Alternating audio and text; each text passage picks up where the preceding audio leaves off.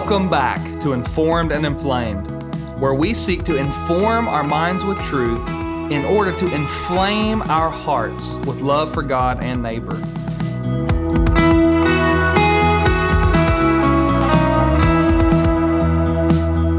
I'm Brad Owens, and I'm excited that you're joining me today for another episode.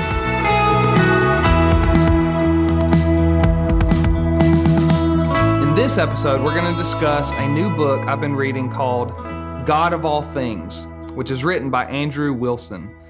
The subtitle is Rediscovering the Sacred in an Everyday World. And this book is really fun and fascinating. I'm not even finished with it yet. I'm about two-thirds of the way through it, but I couldn't help going ahead and talking about it. It's got thirty chapters in it, each of which are only four or five pages long. But each chapter is about something ordinary and seemingly mundane. Things like mountains, dust, stones, tools, rain, wind, bread, trees, and the sun, just to name a handful.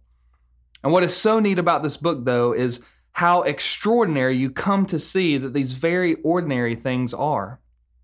In each chapter, Andrew Wilson weaves together scripture with historical and contemporary insights as he considers each of these ordinary objects that are mentioned in the Bible. Things that our eyes would typically quickly pass over as we're reading our Bibles become filled with rich significance and meaning in our growing understanding. Each chapter is fun and creative, and yet full of theological importance at the very same time. After reading a few chapters, your interest is piqued as you anticipate all the other chapters.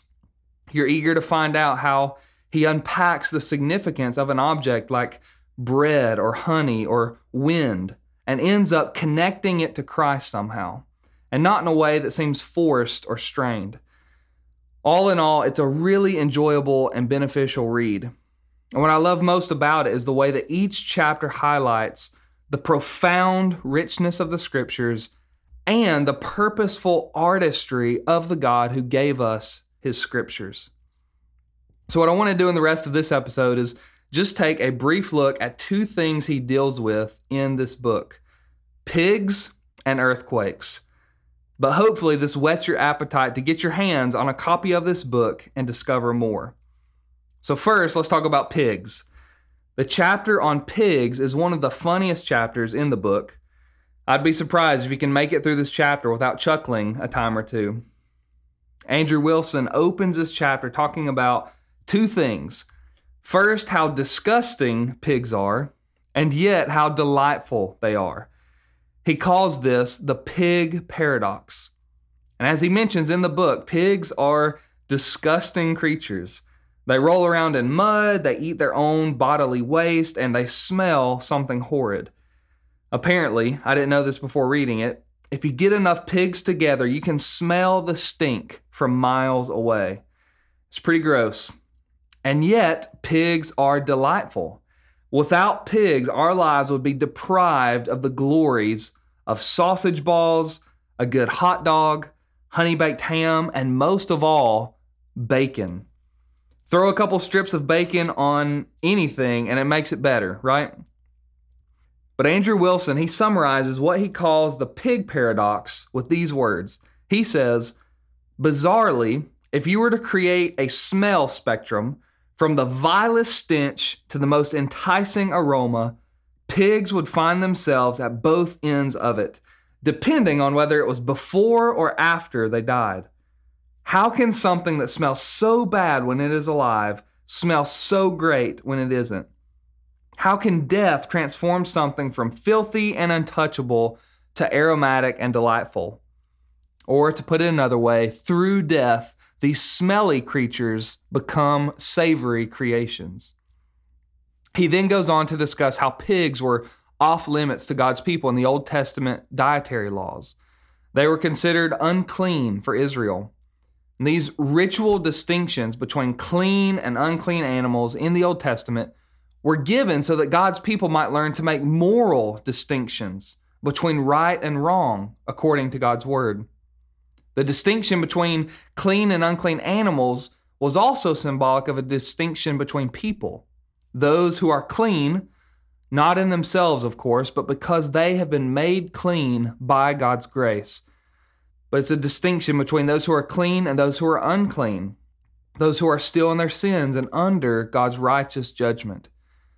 And as Andrew Wilson points out, this is made clear in Acts ten, where Peter has a vision of a sheet full of unclean animals and is told to eat them. Peter objects, but verse sixteen says that this happened three times, and immediately the sheet was taken back to heaven. In verses nineteen and twenty we read, "While Peter was still thinking about the vision, the Spirit said to him, 'Simon, three men are looking for you. So get up and go downstairs. Do not hesitate to go with them, for I have sent them.'" Peter, because of the connection between this vision of unclean animals and these unclean Gentiles who come looking for him, goes along with them. And the result is that the Holy Spirit is poured out on a group of Gentiles. Through faith in the saving death and resurrection of Christ, those who are unclean in God's sight are made clean in Christ. And in the words of Andrew Wilson again, he says, "It is the pig paradox again. Death, in our case, the death of Christ, has taken that which was filthy and untouchable and made us aromatic and delightful by the grace of God. In Christ, pigs become bacon." So Gentiles, like dirty pigs, are not fit for God's presence. And yet, through the death of Christ, we become a pleasing aroma and a delightful fragrance to God. And we are welcomed permanently into His presence, all because of Jesus. Like I said, I hope you now have seen a tiny little glimpse of how fun and creative and theologically rich this book is.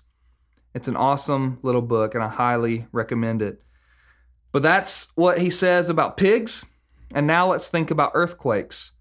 So he opens his chapter on earthquakes with Exodus nineteen, verse eighteen, which says this, "Now Mount Sinai was wrapped in smoke because the Lord had descended on it in fire. The smoke of it went up like the smoke of a kiln, and the whole mountain trembled greatly." He then observes a pattern in Scripture and asks a question. He says, "When the earth is visited by its king, it shakes. Why?" Now, before he answers the question, he explores a number of the associations that come along with earthquakes in Scripture. In the Bible, earthquakes highlight important themes such as the greatness of God, the voice of God, the glory of God, and the fear of God. And Wilson points out how the same word is used in Exodus nineteen and twenty for the quaking of the earth and the quivering of the people. And this connection between quaking and quivering can also be seen in Isaiah's vision of the Lord in Isaiah six. In verses four and five, Isaiah records this, "At the sound of their voices," here he's talking about the seraphim who are praising God, "at the sound of their voices, the doorposts and thresholds shook." So there's quaking. "The doorposts and thresholds shook, and the temple was filled with smoke." Then he says, "Woe to me, I cried, I am ruined." So there's quivering. He says, "For I am a man of unclean lips, and I live among a people of unclean lips. And my eyes have seen the King, the Lord Almighty." Now, to answer the question of why the earth shakes and quakes so often when God's presence is manifested, Wilson first points out that when we read of God's glory in Scripture, this doesn't only refer to God's beauty and magnificence, although it certainly includes that. It also gets the idea of, in the words of Andrew Wilson, how weighty, heavy, and substantial God is. Now, we all know what it starts to feel like when we carry something heavy for a long time.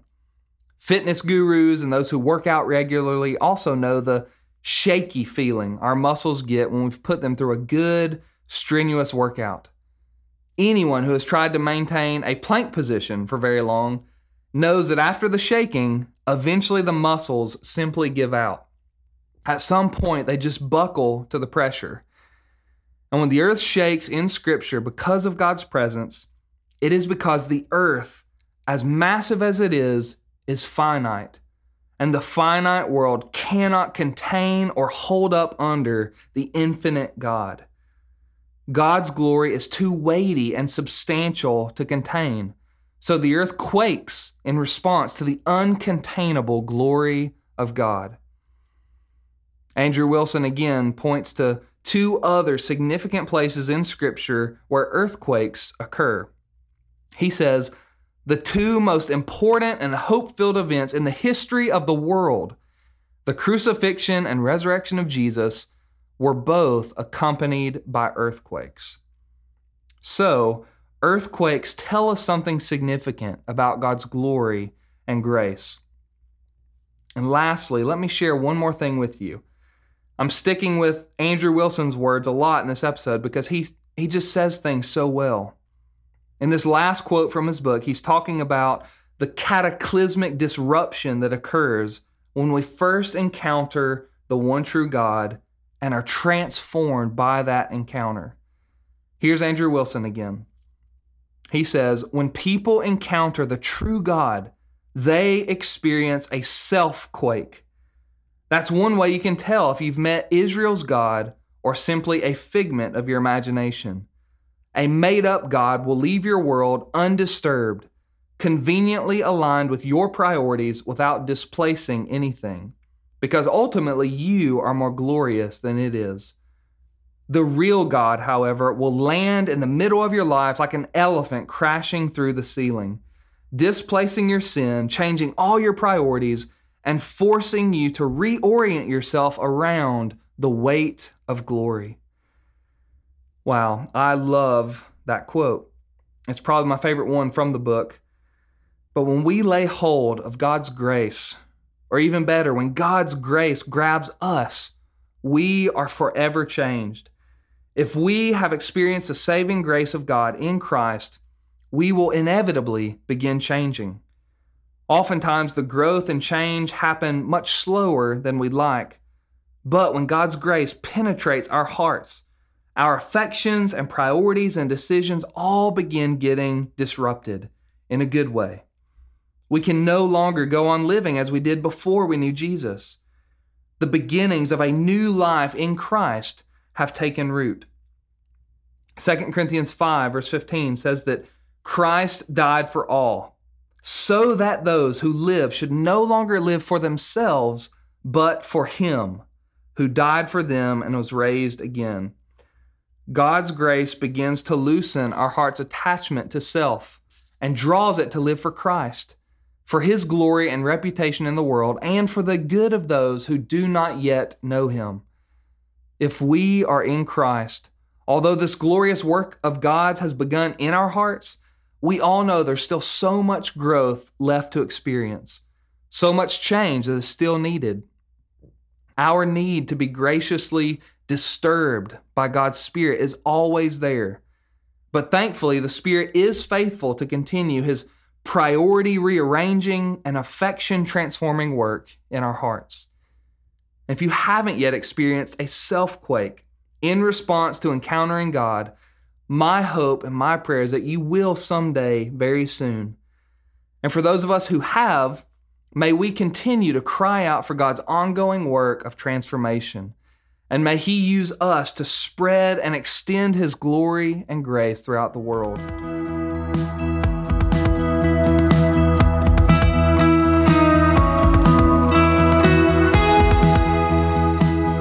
I hope you've enjoyed thinking about quiver-inducing earthquakes and stinky pigs in this episode of Informed and Inflamed. If you want your mind blown even more by Andrew Wilson, grab a copy of his book, God of All Things. And from now on, may you be reminded of the transformation that comes through the death of Christ every time you enjoy a tasty strip of bacon. Thanks for joining me for this episode, and I hope you'll join me again next time.